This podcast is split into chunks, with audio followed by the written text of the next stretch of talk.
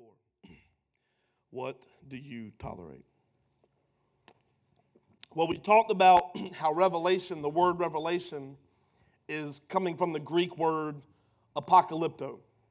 Apocalypto not necessarily meaning destruction as people think, because when we hear apocalypto, we think what? Apocalypse, which is what the word is.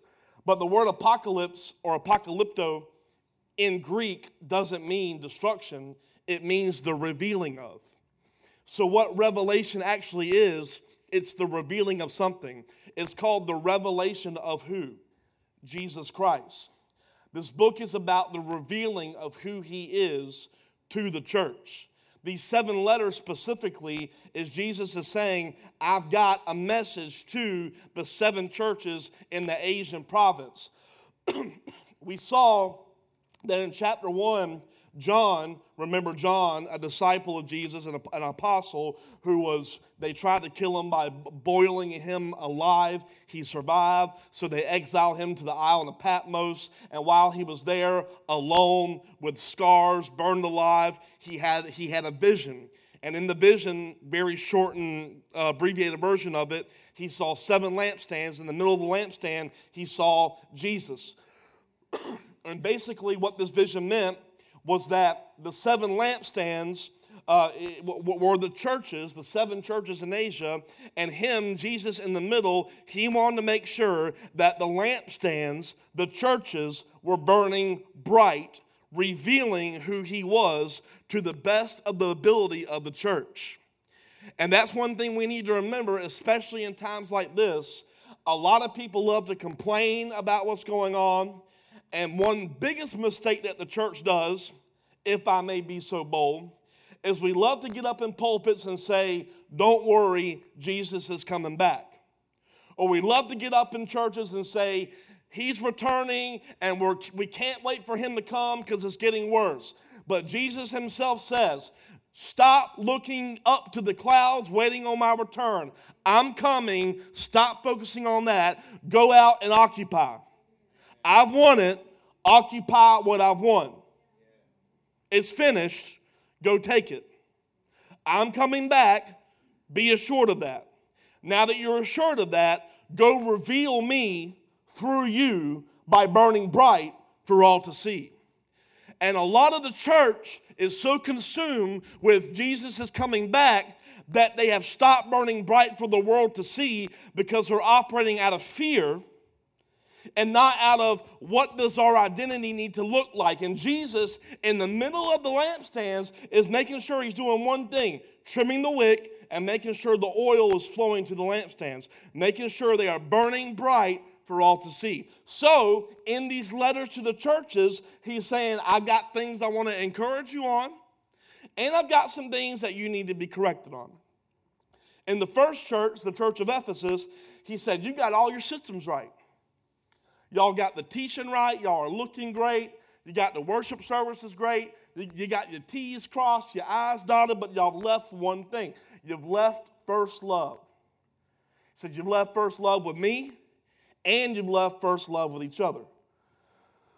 the second church, the church at Smyrna, he said, I got to give you some encouragement. You guys are being persecuted and you're poor. And the reason you're poor is not because you're lazy and you mismanage money, it's because you stood for your belief in who I am and the government took from you. Talk about getting real with 2021. It's about to get real with that, whether you believe it or not. He says, You're persecuted and you're poor. And throughout the entire encouragement, he had one thing to say to them. He said, Stop being afraid and remember who you serve in the midst of your persecution. Because a lot of times when things get taken from you, you start fearing the reality and you forget why you got there. And I think a lot of people in, in the church right now are so fearful of our reality that we forget we serve a God who says, I haven't left. We forget that we serve a God that says, I've already won the war. We forget that He has already defeated Satan. Be assured, we're not to fear anything, it's already done. So he's writing these letters to the churches.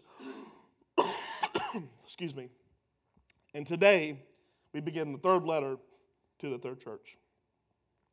So in Revelation chapter 2, verse 12, it says this Write this to the letter, write this letter to the angel of the church in Pergamum. This is the message from the one with the sharp, two edged sword. You know it's going to be a good letter when he starts out by saying, Remember who this is from the one with the sharp, two edged sword. Pergamum was the political capital of the Roman province of Asia. Now remember, Ephesus was the economic center, Smyrna was the trading place. They all had political issues, but Pergamum was the political center. In fact, it had been the capital for more than 300 years, and it was famous for having one of the greatest libraries in the ancient world. Uh, some say more than 20 or 200,000 volumes. It's a huge library, but it was a big political place. And just like the other cities, Pergamum was also very, very religious. They had temples to Greek and Roman gods, just like the other cities, but they also had three temples dedicated to the worship of the emperor. Now, remember last week with Smyrna, one issue they started to get into is that in the ancient world, they, they all worship the gods of Zeus and Apollos and Aphrodite, the ancient Greek and Roman gods, and they started to shift toward the worship of political figures. We don't know what that looks like in 2021. But Pergamum was actually a little ahead of the game in that idea than Smyrna. Smyrna had just erected their first temple to the emperor. Pergamum had three temples to the Roman emperor. Matter of fact, Pergamum built a temple to the emperor before Smyrna did. Pergamum was also famous for worshiping a particular god. The god's name was Asclepios. Asclepios was represented by the form of a serpent. And he was the god of healing and knowledge. It's funny, the serpent was the one in the garden who convinced Eve to take of the fruit of the tree of the knowledge of good. See, there ain't nothing new under the sun when it comes to. there was even a medical school in the temple of Asclepios and what would happen is because they worship this God of healing and this God of knowledge, all of these people from the Roman province would flock to Pergamum for relief. And one interesting thing about Pergamum, they would actually come stay the night in the temple of Asclepius. Would you like to know why? Sorry, I got all kind of congestion. Don't worry, it ain't COVID. It's just snot. Snot existed before COVID. Pergamum had this temple, and the god was in the form of a serpent. So people would come to this temple sick, needing healing, and they would stay in the temple overnight. And in the temple, they would have hundreds of tame snakes crawling around. he knows, he knows. And what, what they would hope is that at some point in the night, when they were laying in the temple, they would get slithered on by one of these snakes. They were hoping at some point in the temple of this God, they would get a touch. And if they got a touch, they had a faith in the healing from this touch of this God. And there are so many people in the same way laying around today in darkness, settling for a false touch from the gods of our culture, thinking that it's more powerful than God Himself, and they exalt those gods on thrones. Everyone wants a touch. So we settle. We settle for the wrong people and leadership.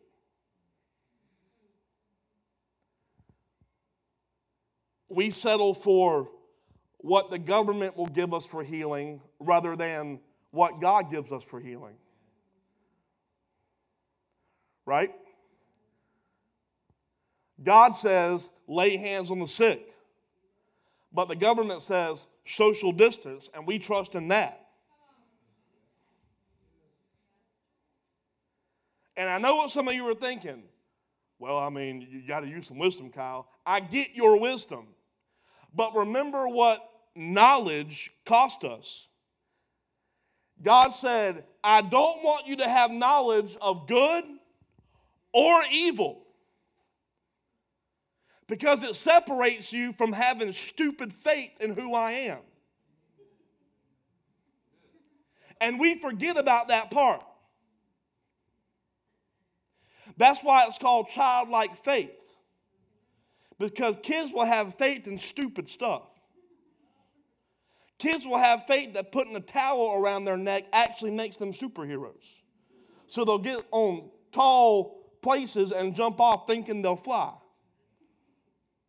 and we laugh, but that's exactly the posture that God wanted us in. So he's, he didn't say, don't eat of the tree of the knowledge of evil. He said, don't eat of the tree of the knowledge of good or evil. And here in the temple, you got a serpent representing, representing healing and knowledge, and they're trusting in that over the God of all time. And that's exactly where we're at today. Is this all right? We find safety in the pursuit of a worldly knowledge, taking the place of faith in Him and the knowledge of foolish things of heaven, and invading an earthly culture. I mean, how foolish is it? We think the answer to church is let's have great video cameras and online services, and let's have great small groups, and let's have thousands of people joining in for worship. And you know what Jesus' answer to their problem in the church was in, in a few of these churches? Can y'all get back to first love and just start eating dinner together?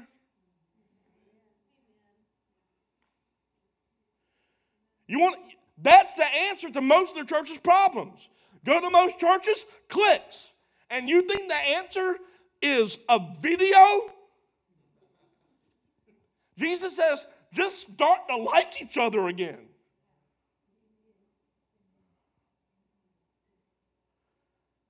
And here, these people in Smyrna, they are just hoping for a false touch from a false God.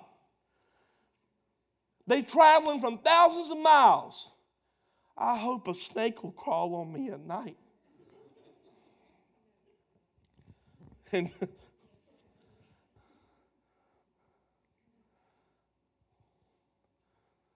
But think about the generation that these kids are growing up in.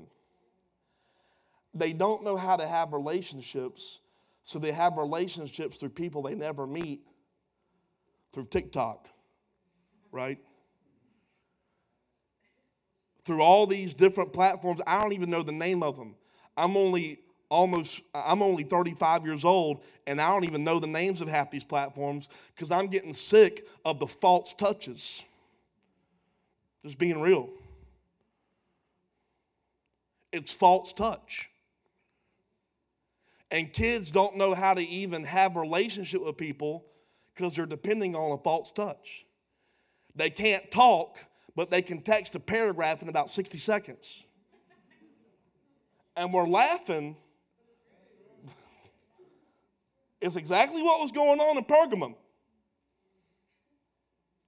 You got kids that can write essays, but you say, speak in front of the church. Oh, I can write a paragraph for 2,000 people to read, but I can't talk to 25 people. False touch. Are y'all, y'all picking up what I'm putting down? So Jesus says, I've got a message for this city. And it's from one with a sharp two edged sword. In other words, I've got a word from you, and you're going to feel it with sharp edges. Hebrews 4:12 says this, "For the word of God is alive and powerful. It is sharper than the sharpest two-edged sword, cutting between soul and spirit, between joint and marrow. It exposes our innermost thoughts and desires. The words of God will expose innermost thoughts and desires in order to make some much needed separation among the Christians in Pergamum. He says, Church in Pergamum, I've got a word for you that's going to cut you. And we are in a day where the Word of God is cutting and exposing inner thoughts and desires, making some much needed separation in the church to expose those who are walking according to their soul and those who are walking according to their spirit. What does the verse say? Cut between what? Soul and spirit. Because at some, at some point, you've got to realize your soul is to submit to your spirit. What is your soul? Your heart, your mind, your will, your emotions. Every bit of that should submit to the Spirit. And when God gives a word, there's going to be a divide between what do you follow. And He's not talking to the city. He's writing this letter to what? The church. Can I talk for a minute?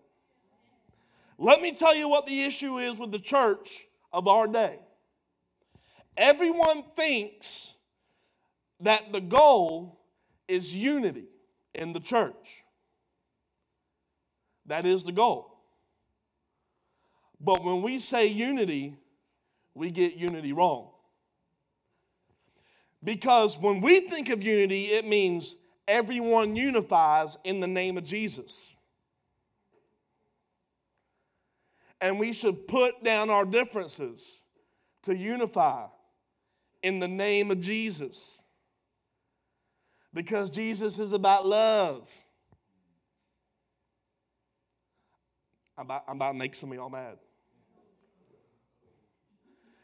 Just let's unify, church. We're stronger together. No, no, you're not.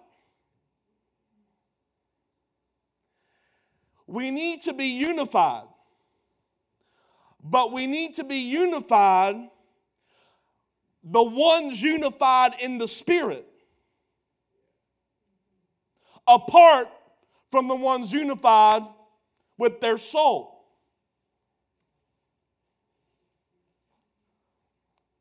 Jesus says, I came with a word that would divide you. Y'all quiet. And what we have today, but Jesus, Jesus says, Many will say they know me. Many will proclaim my name, but I'll say to them, I never knew you. And this is our response. Let's put all our differences aside and let's come together in the name of Jesus. But there's so many that come in the name of Jesus who don't know who Jesus is because they've given their allegiance to their soul and not their spirit. That's why you have churches saying, let's ordain homosexuals.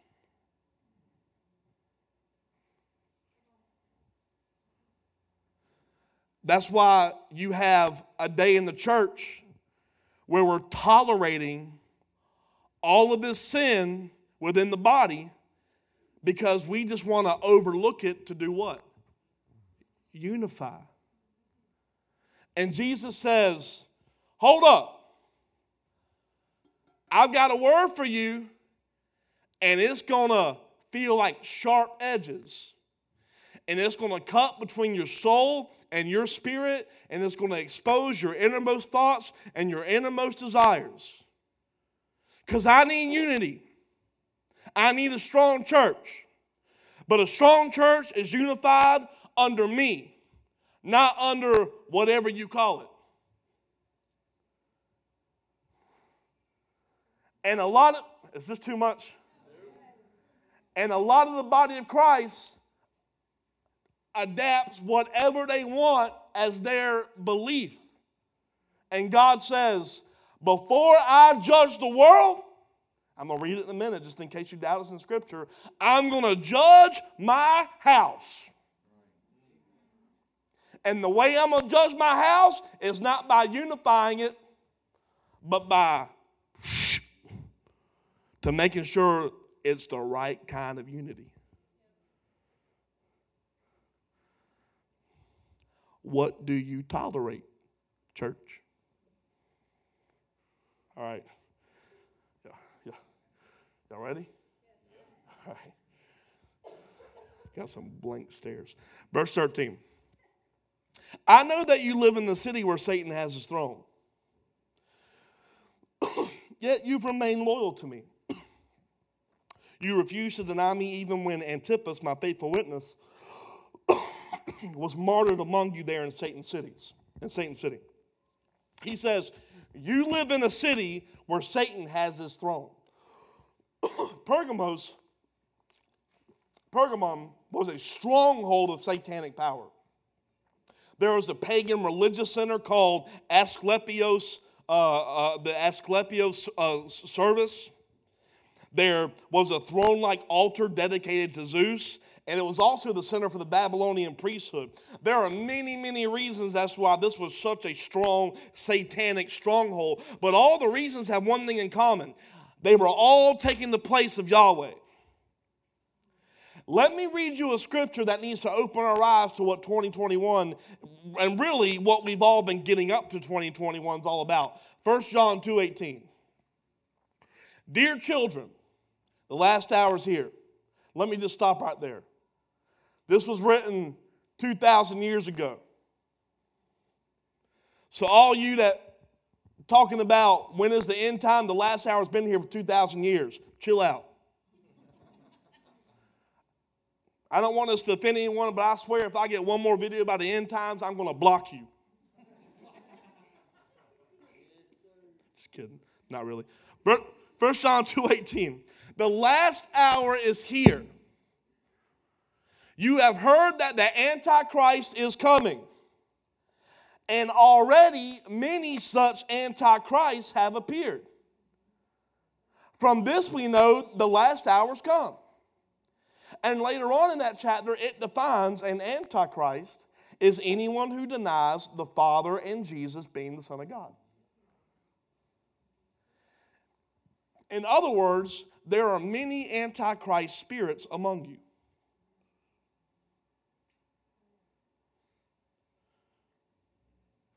And that is the thing behind people who deny who he is.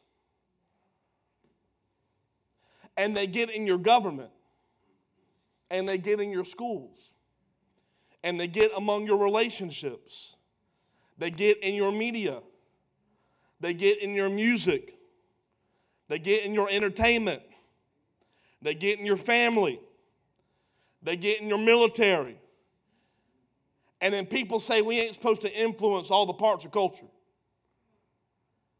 He says, Many antichrist spirits are among you.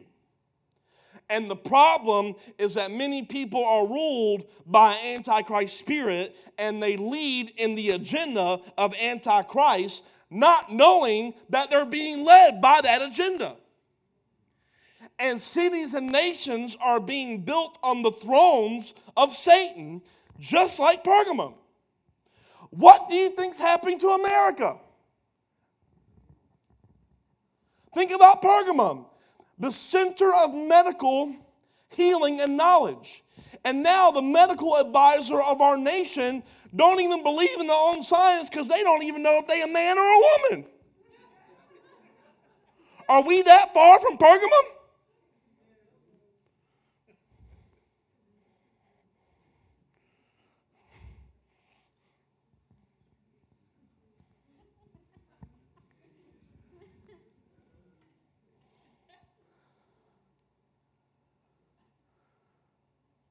We're killing babies, but it's but it, it's a you know million dollar fine to kill a sea turtle. Not that I'm saying go kill a turtle. I'm just hear me, hear me, hear me. Cities and nations are being built on thrones of an antichrist agenda, even if the people doing it don't know what they're doing. Because what is the biggest strategy of, an, of the enemy? Ignorance, darkness, operating in what you do not know. They're operating in the natural state of being birthed out of the knowledge of good and evil, which we have been redeemed from. They have not been redeemed from it. So they're growing in a knowledge of that they should not have.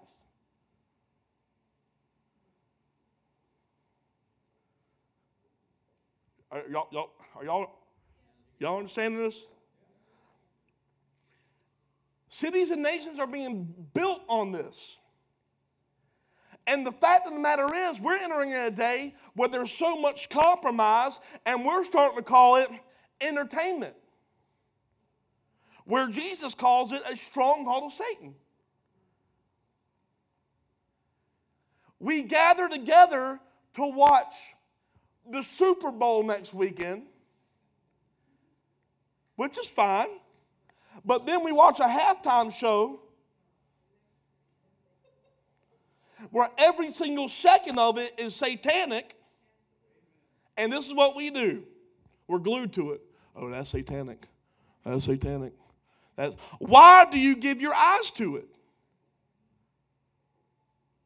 And I'm not, I'm not trying to just bring, I, we have made so many compromises. And we wonder why Jesus says, I'm coming to cause a divide between what appeals to your soul and your spirit. I don't need that in my church. And you have let it in, and that's why the Antichrist spirit is taking control of your cities.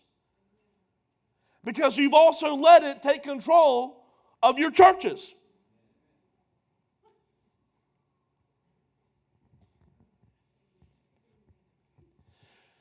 You do more celebrating of pagan holidays than you do of me. Don't you think it's an issue when you have more people coming on pagan Christmas and Easter than a simple let's come worship on February 4th? So y'all don't like it because you're American and, and you're used to this is our norm. It's been built on an antichrist agenda that you were not aware of, and now we're exposing it, and it's going to be cutting your soul like a sword. It's going to hurt you. Get the flip over it. That's all right. Okay. If, if you don't come that next week, have fun in your antichrist churches. All right. I'm just kidding. I'm just kidding. I'm just kidding. I'm just kidding. I love y'all. It's got to get a little comic relief in there. And Jesus encourages the church at Pergamum. But through all this, you've remained loyal to me. Trust me, I'm not saying we're the only church that's doing this. Trust me, I'm not that, I'm not that boastful people.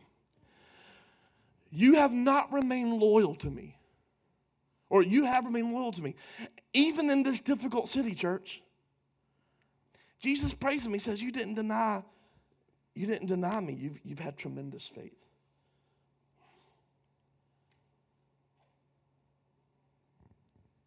Are we at a place where no matter what happens, we're not going to deny him because of our faith? Hebrews 10 23 says it like this let us hold tightly without wavering to the hope we affirm, for God can be trusted to keep his promise.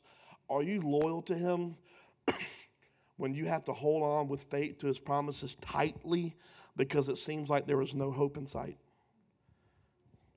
Hold on tightly. Because y'all know sometimes with faith, you hold on tightly because it seems like it ain't working.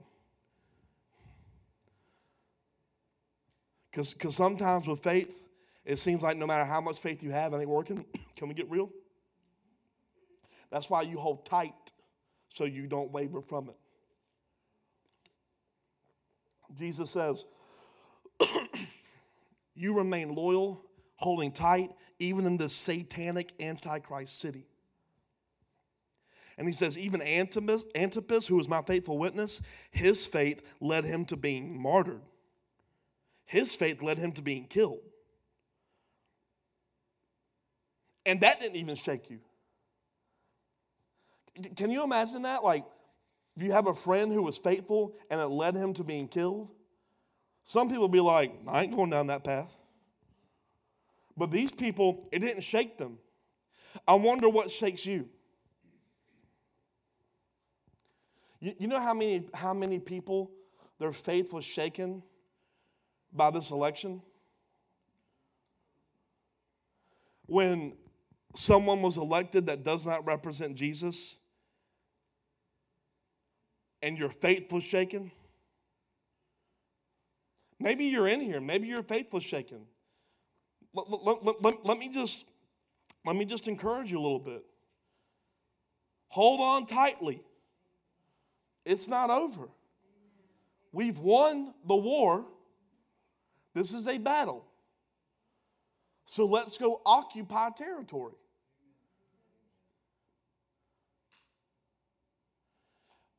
What shakes you? What shakes your faith?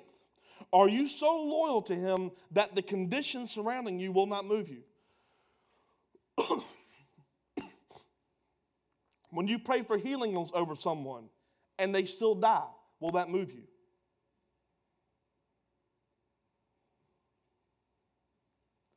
When we pray that COVID won't enter into the congregation, but it does, will that move you? Can I get real? We opened this church back up in June, and no one else was doing it. And I was believing that we would never have a COVID case. Well, guess what? We've had a few. That happened outside of the church gathering. And you know what we did? We cleaned, we prayed, and we kept it open. Not going to let it shake us. Now, to some, that's foolish. But I'm not going off of knowledge of good and evil. I choose to be stupid and faithful. And there's many in this room who are stupid with me. And I love your stupidity.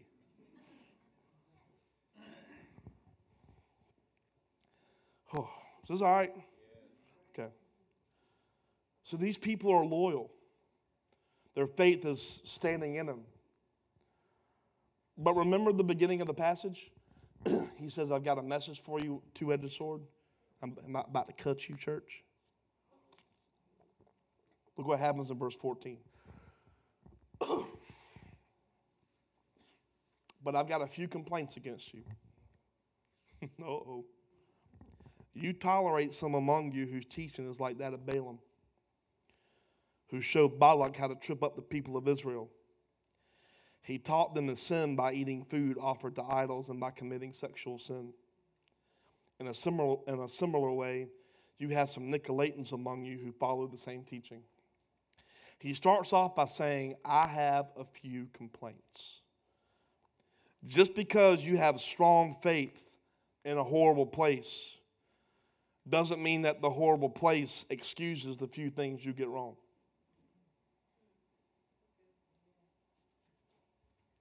Let me say that again.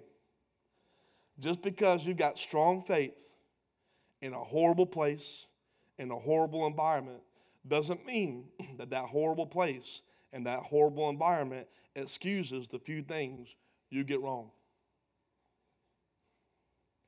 And unfortunately, we love to play a comparison game in the church. If I got all this right and Jesus understands how hard it's been, and He's going to give me grace in this one area. Grace is not meant for you to prostitute for your pleasure. Grace is to make you right so that your mess ups no longer have a legal bearing on your life. He says, I don't care if you're right in the middle of Satan's throne. You got three things wrong, I've got three complaints. I don't care if you're in the middle of a pandemic or under a president who takes me out your schools. You got a few things wrong, I got a few complaints. I don't care if the government tells you you can't gather. If my word says don't forsake the gathering, I got a complaint.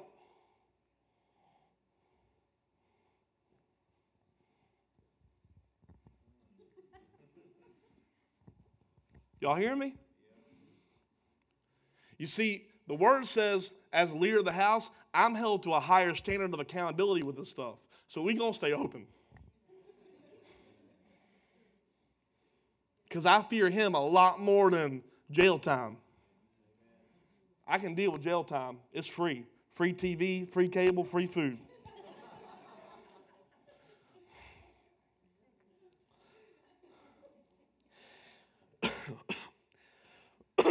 He says, the 97 great things don't validate the three bad things. Why? Because Jesus says, I'm coming for a spotless bride. And he wants a relationship. And the relationship is not just a relationship of a bunch of pats on the back. It's a relationship of let me expose the excuses of why you tolerate the crap that I don't want.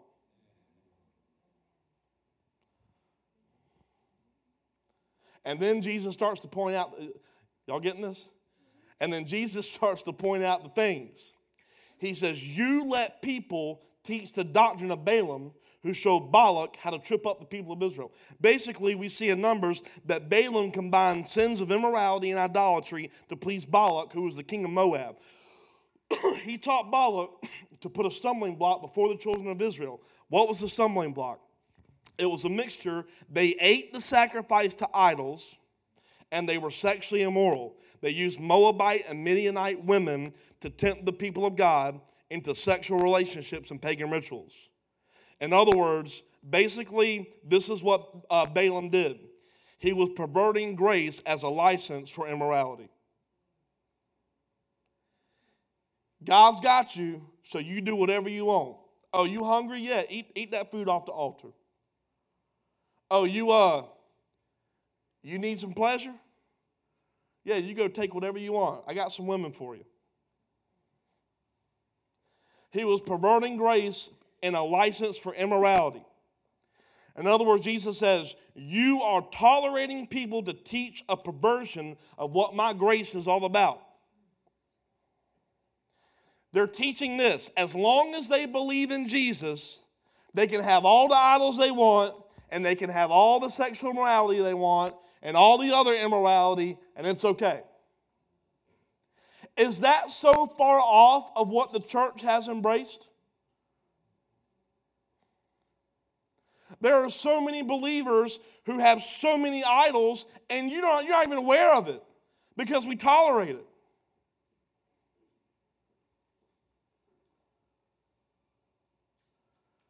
There's so many believers that have all this immorality, and we tolerate it. What do you tolerate?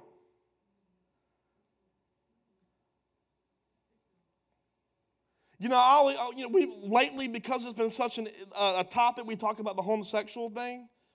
Like tolerating it is supporting their. If you go to a marriage of a homosexual, that's tolerating it. But let's get on the other side of it.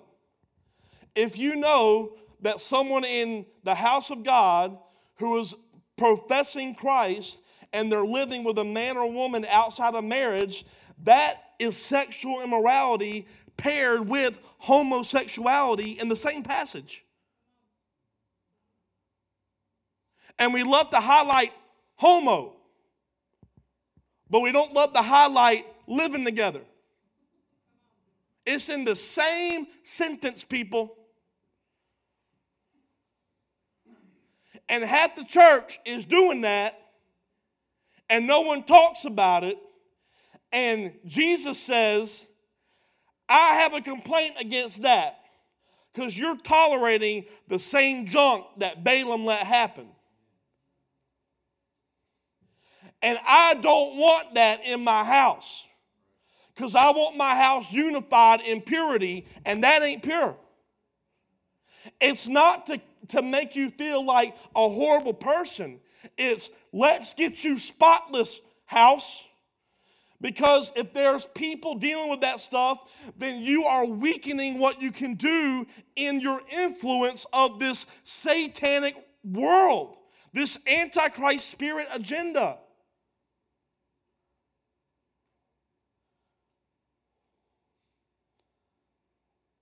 We have got to stop tolerating it. We don't want to offend them. It's a two edged sword. It's supposed to offend their spirit to the point of change.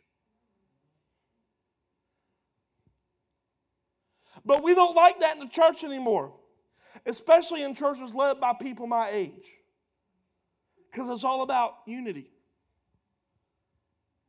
And Jesus says, I don't want that unity.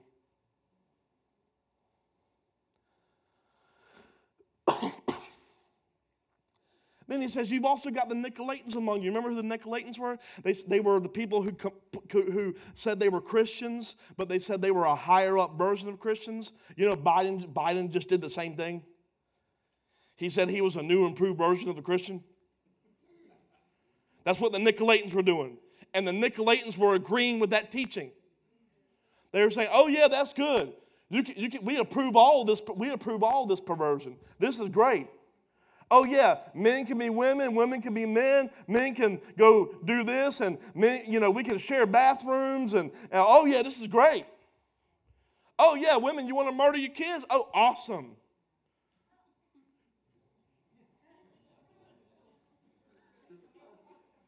That's where we at. And you know, Paul actually addressed this in his ministry in the, to the church at Corinth. Look at 1 Corinthians 5 1 through 9. I can hardly believe the report about the sexual immorality going on among you. And look what he points out something that even pagans don't do at that time. I'm told that the man in your church is living in sin with a stepmama. Y'all, y'all, y'all know Paul would not be cool today because they make reality shows of this now. And then we watch it and give them ratings because you tolerate it. What you give your eye to on Netflix and Hulu, you tolerate. Because it, it's, it's, it's the entryway to your soul. Don't make light of that. You are so proud of yourselves, but you should be mourning in sorrow and shame. You should remove this man from your fellowship. Oh, shoot. Paul's about to get real. Some of y'all are like, oh Lord, where are we going with that relentless? Even though I'm not with you in person, I'm with you in spirit. And as though I were there, I have already passed judgment on this man in the name of the Lord Jesus. You better call a meeting of the church. I will present with you, I, I will be present with you in spirit, and so will the power of our Lord Jesus. Verse 5. Then you must throw this man out, hand him over to Satan, so that his sinful nature will be destroyed, and he himself will be saved on the day the Lord returns. That's tough. Your boasting about this is terrible. Don't you realize that this sin is like a little yeast that spreads through the whole batch of dough? Get rid of the old yeast by removing this wicked person from among you. Then you will be like a fresh batch of dough made without yeast, which is what you really are. Christ, our Passover lamb, has been sacrificed for us. So let us celebrate the festival not with the old bread of wickedness and evil, but with the new bread of sincerity and truth. When I wrote to you before, I told you, do not associate with people who indulge in sexual sin.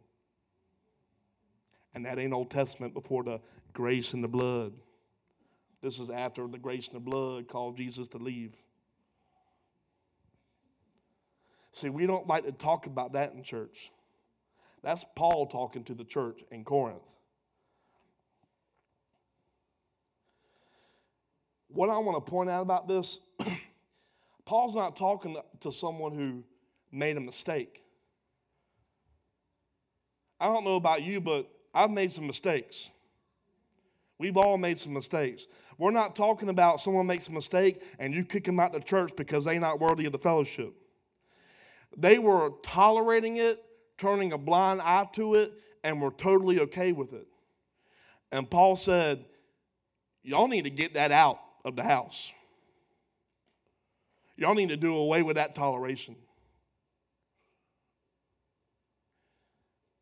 And you know what I'm going to do as a steward of this house? If things are revealed like that, I don't care how long I've known you, there's going to be some restoration, there's going to be some intentional ministry. And if you in leadership, you out to be restored to get back in one day. Because we can't tolerate it anymore. And that's scary for some of us to, did the pastor just say that? Like on a Saturday night at church? Did he just go there? We, what do you tolerate? We can't do this anymore. We have got to hold ourselves to a higher standard. We cannot just casually walk on this earth and proclaim we trust in Him and live by everything else that the world looks at as their natural. A difficult environment never justifies your compromise.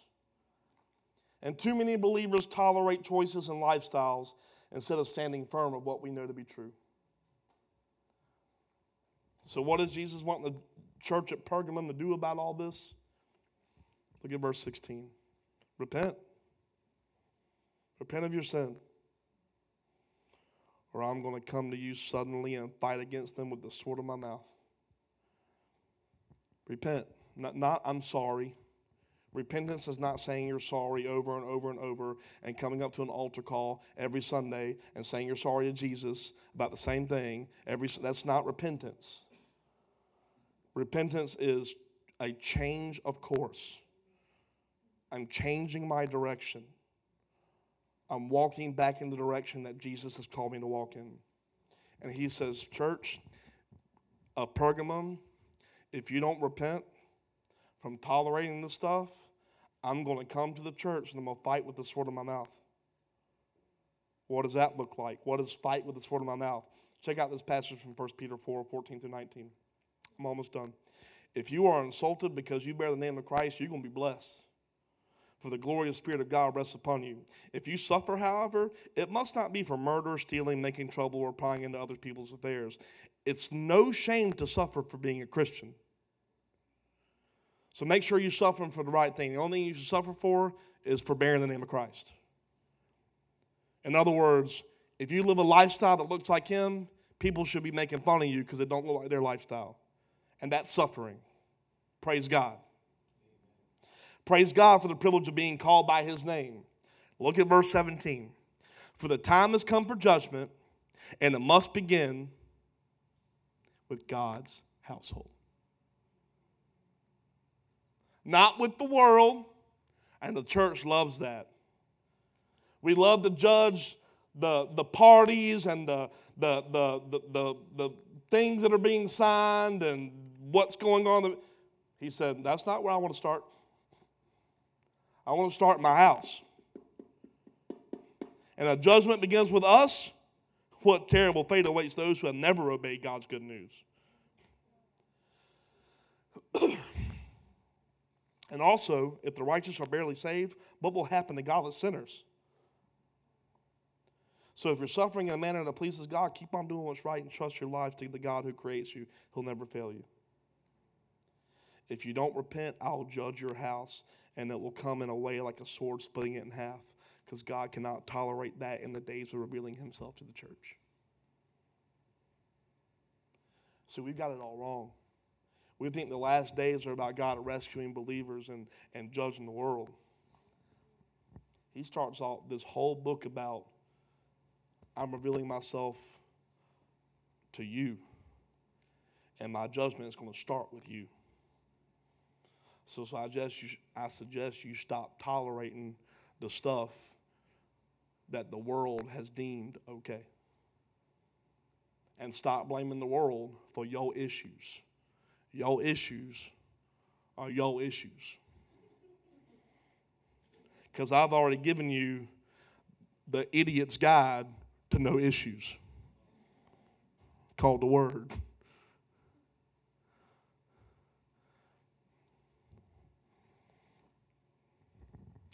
Verse 17.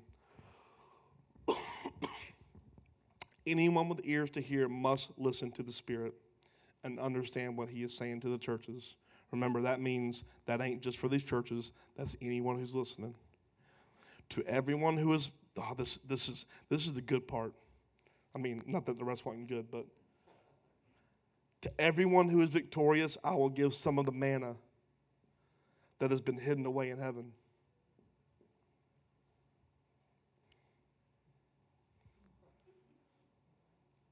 And I will give to each one a white stone, and on the stone will be engraved a new name that no one understands except the one who receives it. He says, When you're victorious, when you overcome the spirit of toleration, you're going to receive hidden manna that's up in heaven. Manna in the Bible is often associated with bread and nourishment. But you know what the word manna means? It means, what is it? It, it means, he says, let me, let me read that in its meaning. To everyone who is victorious, I will give some of the what is it that's been hidden away in heaven. He says, when you're victorious and stop tolerating all this stuff, I'll provide you with whatever is it you need when you need it. And I'll define what is it when you need it. You didn't get it. See, we all know this scripture right here, Philippians 4:19. The same God who takes care of me will supply all of your needs from glorious riches, which have been given to Christ in Christ or given us in Christ Jesus. We all know that verse, right? He'll provide my every need. And then we go, How? He says, Well, I'll tell you how. Here's one of the ways you stop tolerating the stuff, I'll provide whatever it is you need from my secret heavenly places on earth as it is in heaven when you're victorious in what you don't tolerate. And I'm not going to name the prize because it's going to be whatever it is when you need it as you're victorious in that time.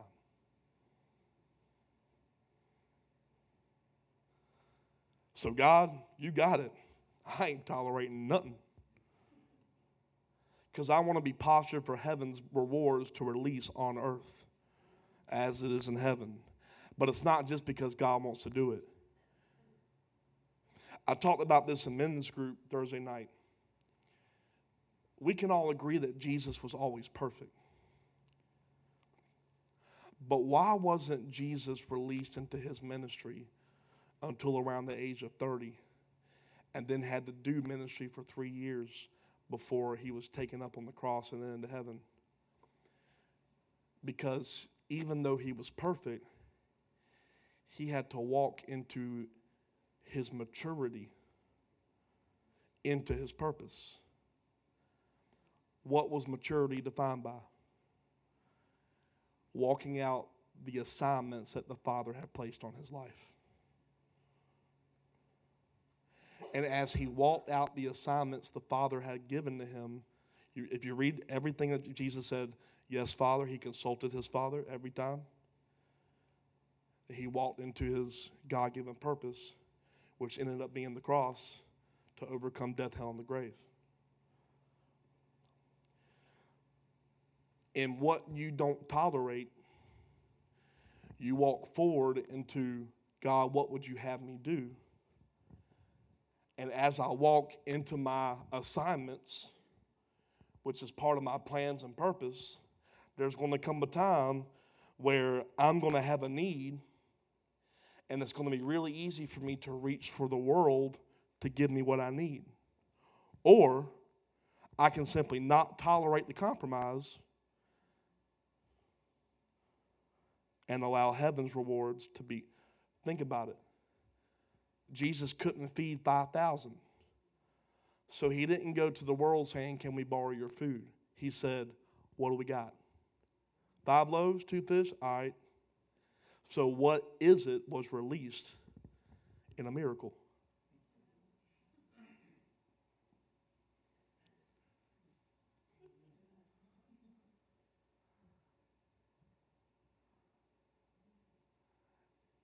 That's how it happens today. You know why we're not seeing it? Because we tolerate too much. Dear church, stop tolerating. And I'm going to close with this. He says, I'm going to give you a white stone with a new name engraved on it. And no one's going to know that name except him who receives it. You know, a white stone represented a, a sign of acquittal in the court of law. In the court of law and it was a contract of friendship. He says, When you walk in my ways and you don't tolerate anything, you don't tolerate these antichrist agendas and these false spirits, I will present you to my Father, not only as my friend, but as acquitted of everything you've done.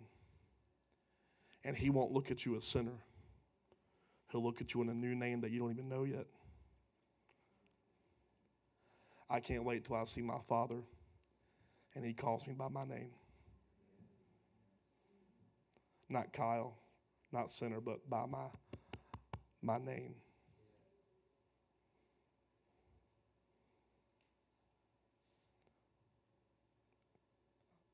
I think we just need to stand and say today that we will not tolerate anything anymore.